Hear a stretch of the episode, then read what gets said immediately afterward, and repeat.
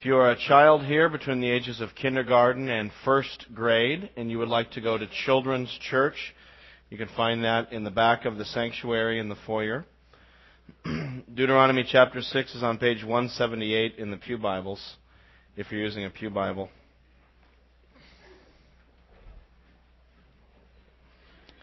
So we get back into our study through Deuteronomy this year. Today we're looking at chapter six. Page one seventy-eight. Let me read chapter six. Chapter six, verse one.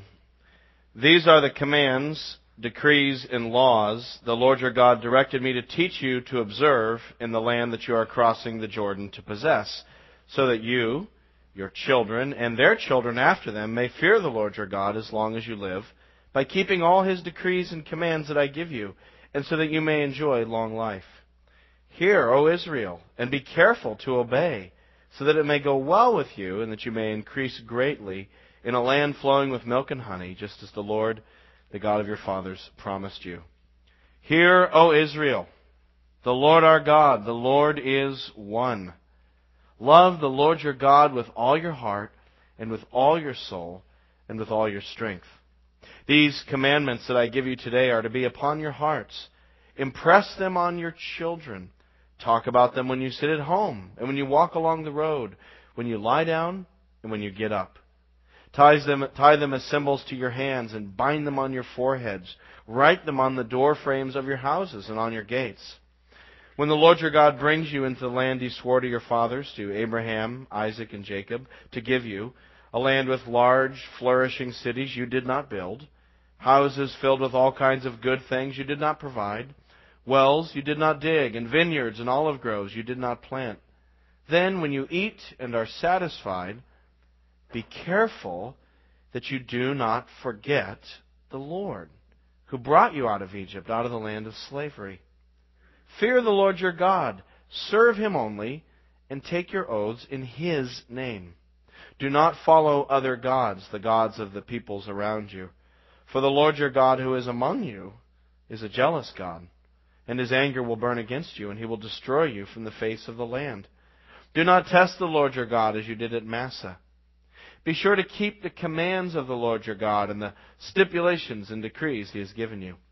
Do what is right and good in the Lord's sight, so that it may go well with you, and you may go in and take over the good land the Lord promised on oath to your forefathers, thrusting out all your enemies before you, as the Lord said.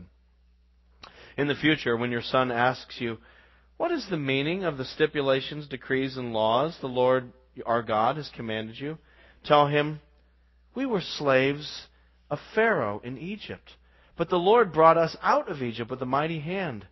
Before our eyes the Lord sent miraculous signs and wonders, great and terrible, upon Egypt and Pharaoh and his whole household.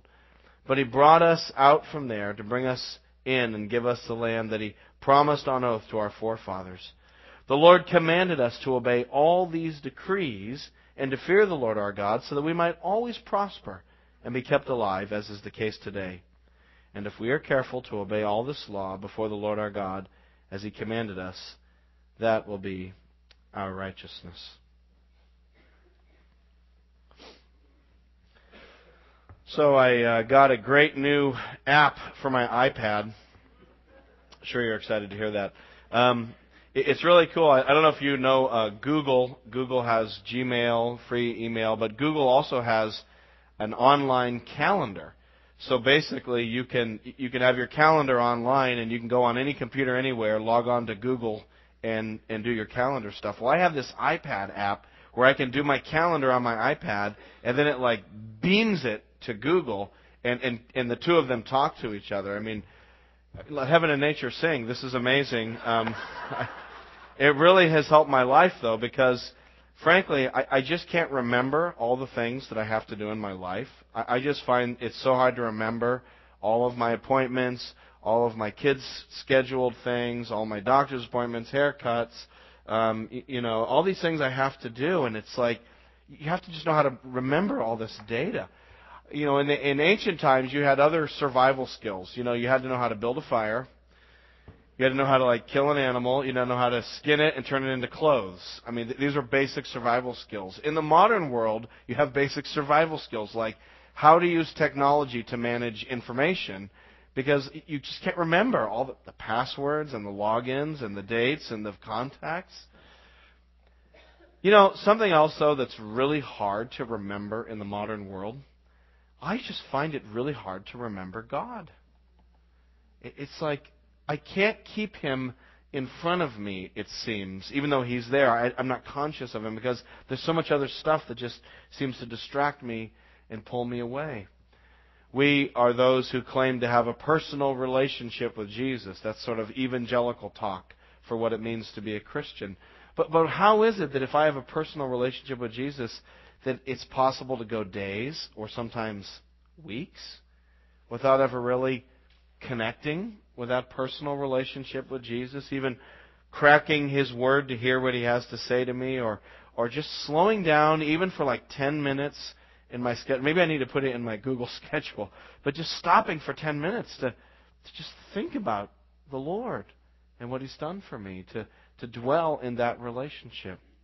Where, where do I download the app that helps me remember God? That seems to be what I need. Well, this morning as we come to Deuteronomy chapter six, continuing to study through Deuteronomy, boy, there's a lot here in chapter six, huh? As I read that, just so much you could talk about. But I want to just think about sort of one major theme that seems to be the dominant theme coming out of this passage, which is the, the call that is that uh, Moses had on Israel to basically remember God. Don't forget about Him. God's given you His Word. He's given you His presence. Don't forget it. Don't don't get distracted. Don't lose sight of it. And so, so that seems to be the, the major thing that He's telling us here in Deuteronomy. And man, it's a message for us too. We as modern people, as Christians, more than ever need to be reminded to remember the Lord and to remember His Word and all the things that could distract us. Speaking of remembering, do you remember where we are even in Deuteronomy? I mean, it was like three weeks ago. We were studying this before Christmas.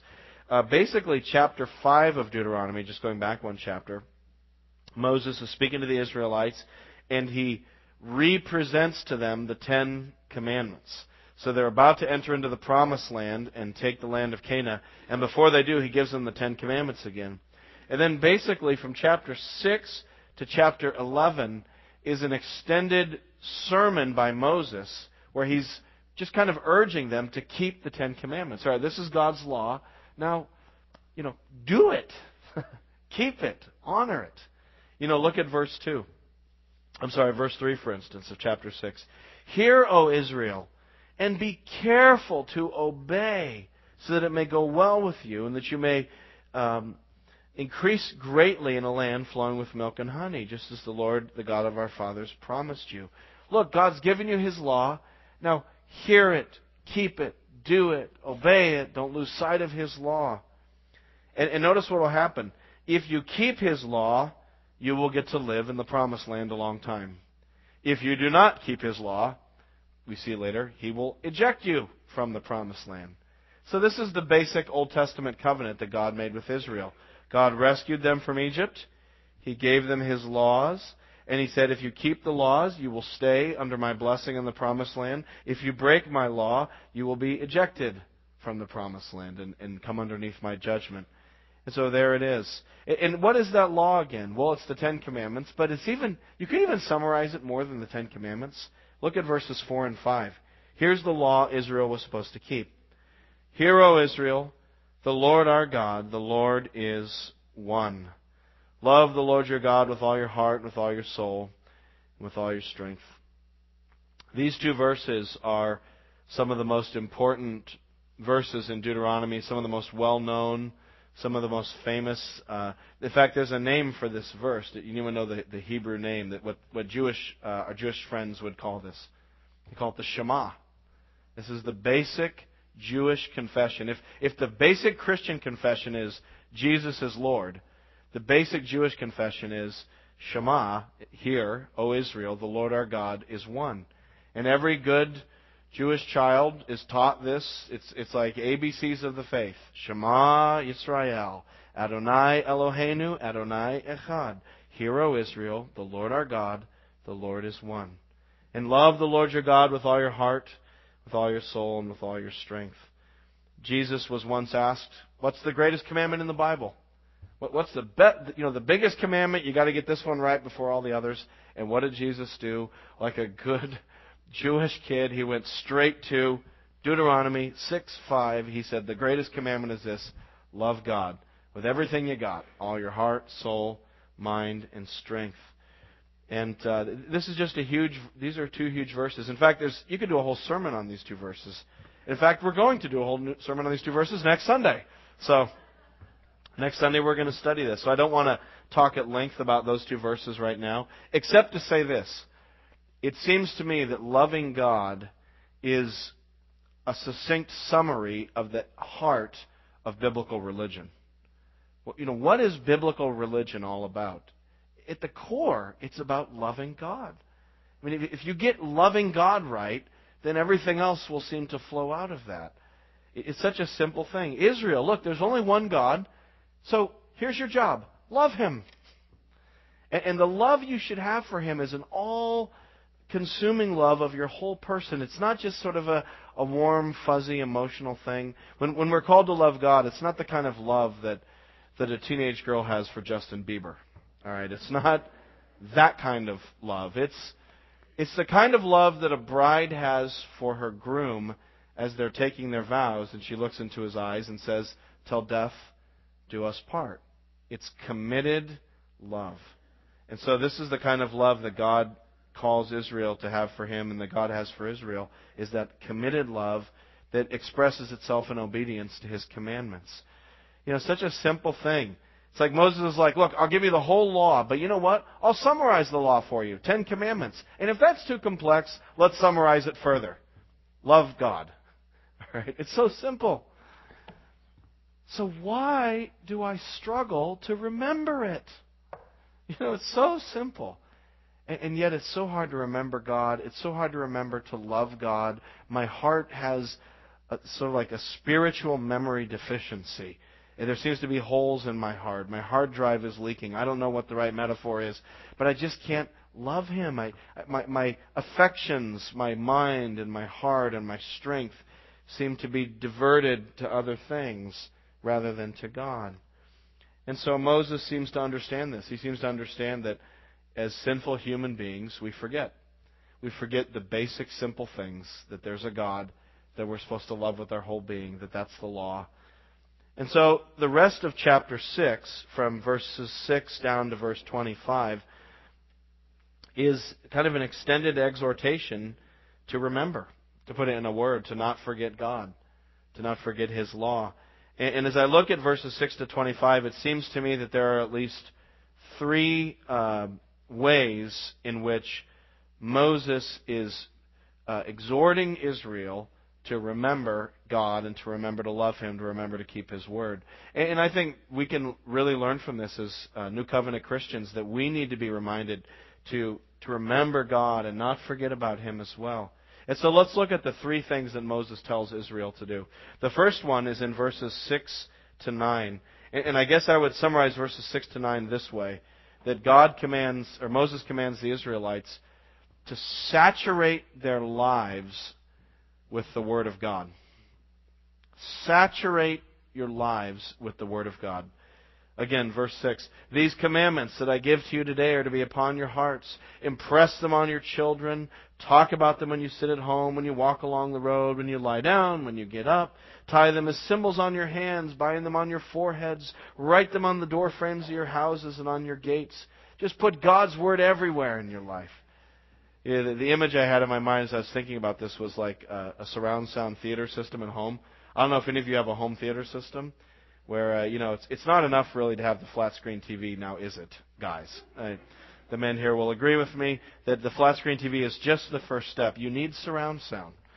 And so, you, you know, in surround sound you have a central speaker, and then you have to have side speakers. So you got to figure out where you're sitting, and there's a geometry to all this, and you put a speaker over here, the speaker over there. Then you got to have your rear speakers, and so you got to figure out, you know, where the sound field is, and so you put, you know, you mount a speaker on the wall here and on the wall there. And the idea is there's kind of a sweet spot in the room where you sit, where all the sound perfectly hits you, and so that so that when you're watching a movie, it can feel like you're surrounded by the sound uh, of the experience.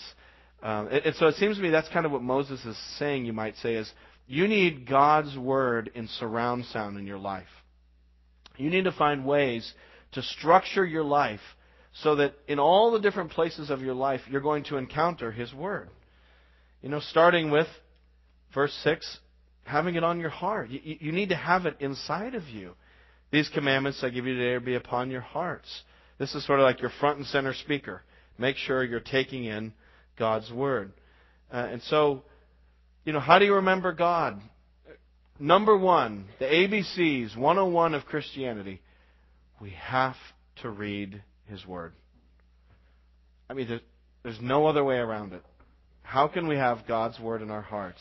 Or as Paul says in Colossians, how can we let God's word dwell in us richly if we don't read it? And so a very basic A B C of Christianity, the first thing you do when you're a Christian is you start learning what it's like to read God's word. Um, here's a random quote of the morning. This is John, our own John Quincy Adams said, "I say to you, search the Scriptures. The Bible is the book of all others, to be read at all ages and in all conditions of human life, not to be read once or twice or thrice through and then laid aside, but to be read in small portions of one or two chapters every day, and never to be intermitted unless by some overruling necessity." I love that. You never really finish reading the Bible as a Christian, right? As a Christian, you never be like, you know, I'm done. I got it. I read it. Yeah, read that. Done with that. I'm going to go on to the next book. I mean, as a Christian, you should always just, I'm always reading the Bible. You finish it yet? Not yet. Because I still need it to go inside of me more. There's still more to understand. It's a living word that you never really master, but you pray that it will continually master you. And so that's how God's word is. We need to keep reading it. And, and so, so read the Bible. And, and you say, well, how do I do it? You know, is there a particular reading plan I should use? Not really. I mean, there's so many plans out there. There's read through the Bible in a year, read a chapter a day. You know, I don't really care. Just read something. Even if it's just five or ten minutes, learn how to start reading the Bible on a regular basis in some small way. Join a Bible study, whatever it takes. But somehow build it into the rhythms of your daily life. If I never read the Bible, or if I go long periods without reading the Bible, why should I feel surprised if God seems distant and disconnected to me? Because the primary way that God reveals Himself to Christians today is how? Through His word. And so if I don't read His word and I feel like I can't remember God, I shouldn't be surprised at that turn of events. Uh, we need to read His word. We need to memorize His word. You're like, memorize? I can't memorize anything. My memory is shot. I, I can't even remember my passwords. I, I have the, all the same passwords for every computer thing I do because I can't remember all the passwords. I, you know, I can barely remember my own phone number. I don't even know what my cell phone number is. So you want me to memorize the Bible? No, no, just memorize a little scripture. Maybe start with this one right here, Deuteronomy six, four, and five. Love the Lord your God with all your heart, with all your soul, and all your strength. I mean, that's easy. Maybe make that your goal this month, is just to memorize one scripture. It's amazing when you memorize the Bible or portions of Bible or even one little verse and you tuck that away in your heart, how the Holy Spirit will at weird times in your life, when you least expect it but most need it, the Holy Spirit will like access that file out of the filing cabinet and suddenly bring it into your mind. And, and He'll just speak to you. Like the verse will come out of some, well, not out of nowhere. It'll come out of your heart where you stored it. And God will draw upon those things. And He uses those verses we've heard. Sometimes twenty years earlier as a little kid, some scripture will come to mind that maybe you heard or memorized for a, a church class. And so read. There's no substitute for this. This is basic Christian practice. We need to be people who read the Bible. And if you can't, even try to memorize a little bit of it so that it goes into our hearts. But it's more than that. It, the Bible should be, and, and God's Word should be just something we talk about. Make it so that it's totally normal to talk about God's Word in your life. Just let it be normal. Let it be cool and accepted. We talk about God's Word. You know, verse seven, impress them on your children. Talk about them when you sit at home, when you walk along the road, when you lie down, when you get up, When you go out to church to, after lunch or church after church today, go to lunch, you know, talk about the, the word that you study, even for five minutes. Just make it normal to talk about God's word. If you have kids, you know, there's a great, if you saw here in chapter six, there's a great emphasis here on the parents' responsibility to pass the word on and to pass the knowledge of God on to their children. So if you have children or even grandchildren or nephews and nieces, you're part of this uh, plan of God to to pass His word on to the next generation. I love that verse seven. Impress them on your children. All right? That word means to repeat over and over. You know, lecture. We're good at that as parents. Lecture your children. Or I, I would use, you know, if, if I were to give sort of a freer modern translation, I would say drill it into them. You know, just repeat it over and over. Keep turning the screw of Scripture deeper into their little minds of mush while they're still young enough to remember things, you know, while they remember everything. And, you know, so great. Their, their minds are, their memories are active. They're still young. So drill, screw the Word of God into them. Make it normal to talk about the Bible with your kids. Study the Bible with your kids. You say, I can't study the Bible with my kids. I barely know the Bible. Well, neither do they. So there you go. So you're right where they are. It's perfect. They won't feel threatened. You can you can start, you know, what do I do? There's so many things you could do. You could read a Bible passage. There's Bible story books. There's so many resources today. The problem of being a Christian in America is not resources for studying the Bible. It's just that we're too busy to do it. That's the problem. The problem is that, like some countries where they don't have any resources, we have too many resources. We're just so busy we never do it. That's the problem. Make it normal to talk about the Bible with your with your family and your friends. If if some discussion comes up about politics or about things going on in life, or, or if, uh, um, you know, bring the Bible into it. Say, hey, well, what does God's Word have to say about this whole situation? Oh, I never thought about that. You know, when you're listening to the debate on Fox News, who was the guy who brought the Bible into it? Oh, yeah, he wasn't there. Okay, what would God's Word say to that situation? Let's think about that. Or, or if you do have children again and you're disciplining them, don't just do the old, you know, stop it. Why? Because I said. You know, don't, like, go deeper. Hey, you need to stop doing that. You know why you need to stop doing that? No. You know, well, what do you think? I don't know. What do you think the Bible says about that? I don't know.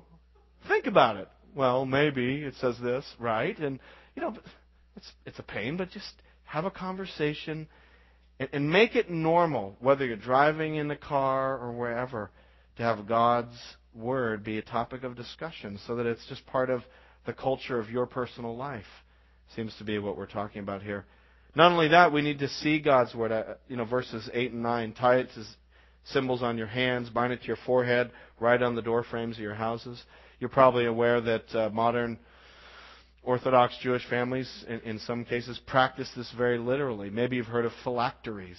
Uh, Orthodox Jews will sometimes pray with phylacteries. Phylacteries are are literally bound scriptures. It's a little box with a headband, and they strap it to their forehead when they read and they uh, study God's Word. And then they'll take another one, a little box with scriptures in it, put it on their hands and strap it around their arm, and they'll say certain blessings and, and recite scriptures as they strap this thing to their arm. And then they pray literally with God's Word on their forehead and on their hands. Uh, or how about verse uh, nine, write it on the door frames of your houses. Have you ever perhaps been to a Jewish house and seen a mezuzah on the outside of the door? It's a little tube nailed to the door, and inside the tube is scripture rolled up, and literally words God is God's Word is put on the door frame of the house. Uh, now, it's debatable whether or not when Moses spoke this, that was what he intended them to do, but it is interesting as an idea, isn't it? Surrounding yourself so that you see God's Word and you're reminded of God's Word. Maybe we could find our own little ways to do that. You know, maybe in your house, like, you know, in the kitchen, have scripture. There's all kinds of calligraphied scripture that's done. You could buy one and put it in your bedroom or something. Just scripture that you want to remember. You know, people see that. It, it sinks in. You notice it. Maybe, maybe uh, I've seen Christians, you know, write down scripture verses they're trying to remember or just think about, and they put it on a three by five card and stick it to the fridge or it's on the bathroom mirror. Maybe you need scripture that you can tape into your locker at school. Or perhaps uh, there's a scripture that's really important to you. Put it on your desk at work. You know, maybe that's weird. Maybe people freak out. Who cares?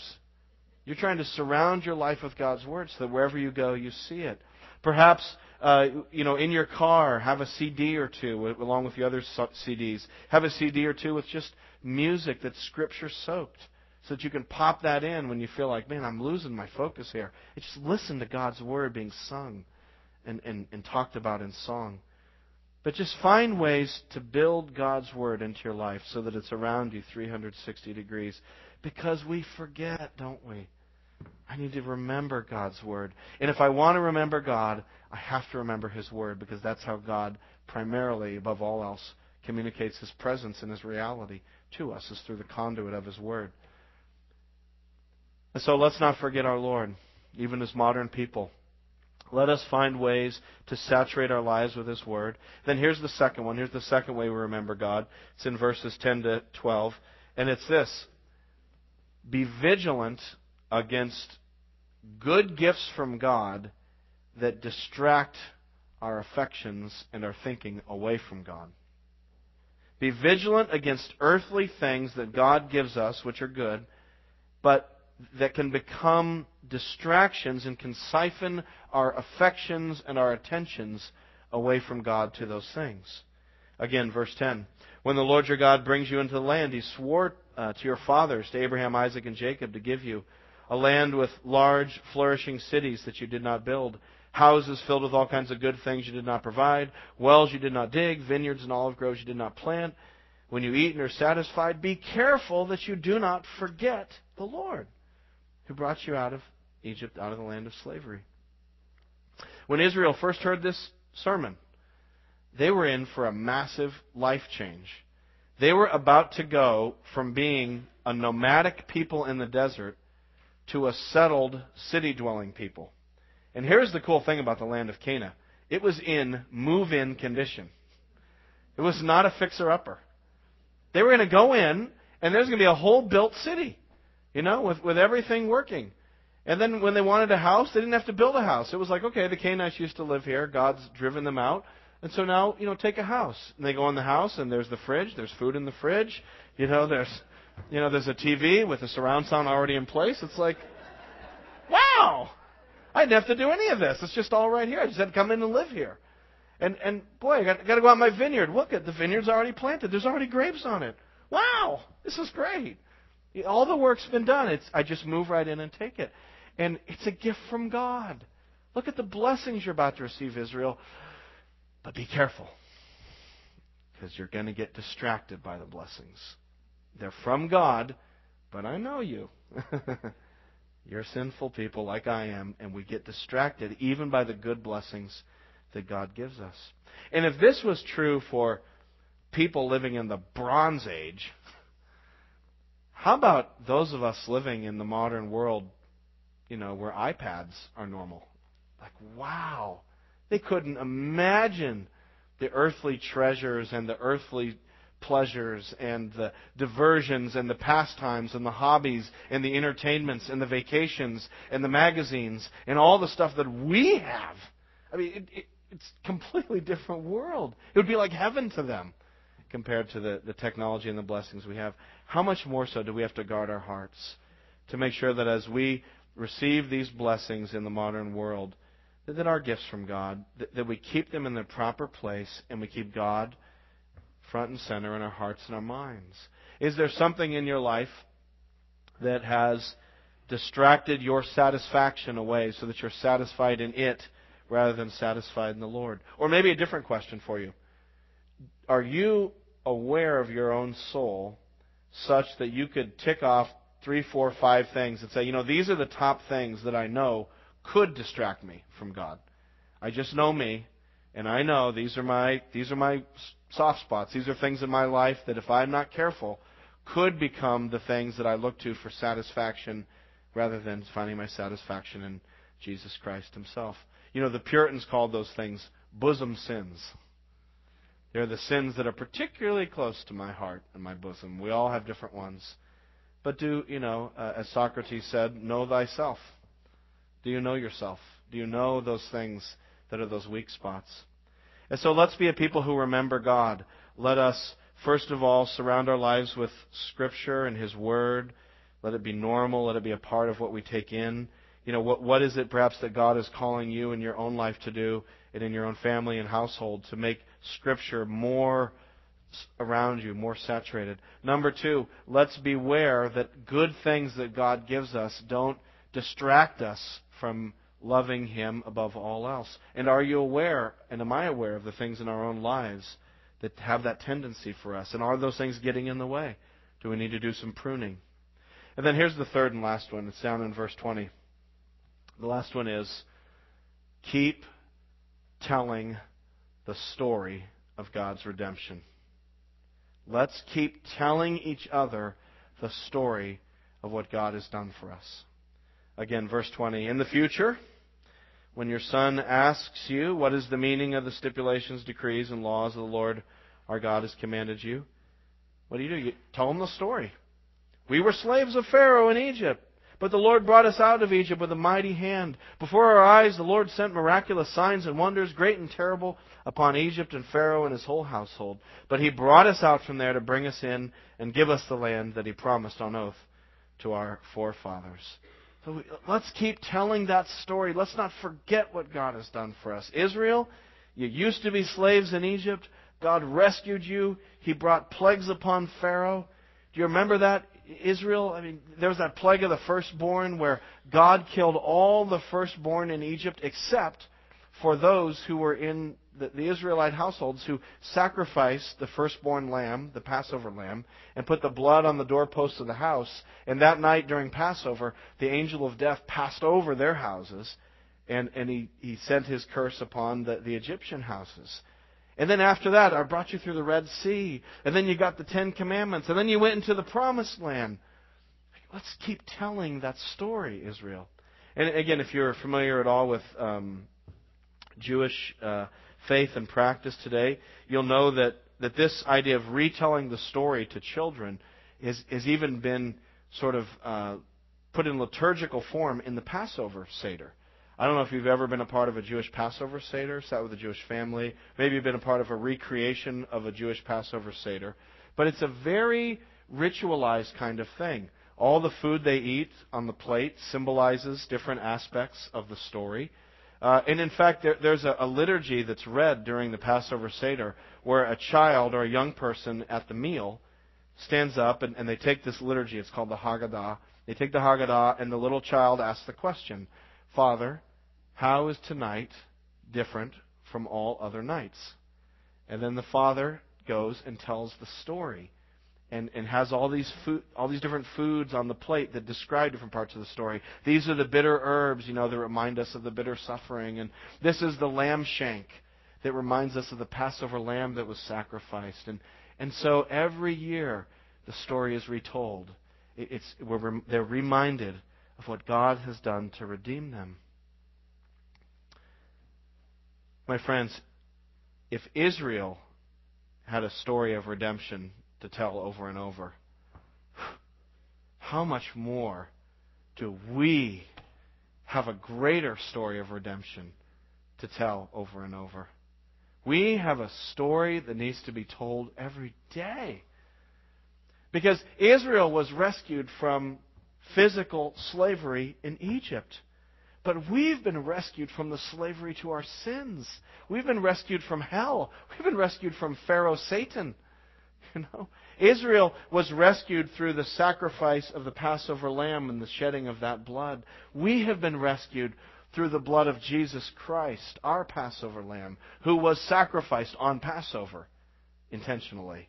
That Jesus is the one whose blood is over our lives so that when the great day of judgment comes, God's judgment will pass over us and we'll be saved.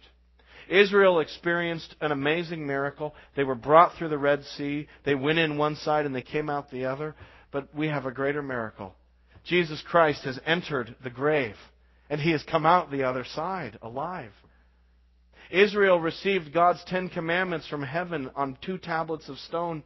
We have received God's commandments that the Holy Spirit has taken and put in our hearts by giving us rebirth, by making us born again and putting His law in our hearts. Israel was brought to the promised land of Canaan in Palestine, But, but we know that that promised land given to Israel was just a historic prefigurement of what God really wants to give us, which is the new heavens and the new earth, the new Zion, the heavenly Jerusalem. And so in every way, the gospel story that we have to tell is so much greater. And, and Israel's story was merely a prefigurement of the gospel story. So that now everybody, whether you're Jew or Gentile, through faith in Jesus, can be heirs of this new story of redemption. And so we have to keep telling it to each other. We have to keep rehearsing the gospel story. Because like God and like loving God, the gospel is something that we're very prone to forget. I don't know why. Maybe that's a whole other sermon. But we forget the gospel. It's so simple. Jesus Christ died for me to save me from my sins. What a simple message. And yet I, it just seems to kind of go away. And I'm like, well, you know, that's yeah, that's nice. But I got other things that are more important that I need to focus on. And and it changes. There's a process to forgetting the gospel. You know, you want to know how to forget the gospel? Let me tell you how to do it. There's a, there's a four-step process to forgetting the gospel. Step one, assume it. Don't talk about it. Just assume it. We all know the gospel. Well, we're all Christians here. You know it. I know it. We don't have to say it over and over. We know what it is. You know? I mean, we're all Christians, right? We're all evangelicals. We all believe the gospel. Sure. So we, we don't need to rehearse the gospel. We just need to assume that we all know it. That's the first step. Because once you assume it, the second step happens, which is we begin to minimize it. It becomes smaller and smaller in terms of our thinking and our awareness. Uh, the gospel is reduced perhaps just to, this is how you become a Christian. All right, someone's not a Christian. What do I do? Oh, I told them that gospel message. Then they become a Christian. Okay, great. The gospel, we did that. Now let's go on to other things. As, as if the gospel was just the doorway into the Christian faith rather than what it really is, which is the D N A of the entire Christian life. The, the whole structure of Jesus' uh, gospel is the whole structure of the Christian experience. And it's how I relate to other Christians. It's how the church should be structured. It's how I, I should relate in a marriage relationship. Everything is built on the gospel. And, and once I've just assumed it, and once the gospel then shrinks and I've minimized it, then the next step, step three, is then I begin to add to the gospel. Because you've got to add something now that it's so small.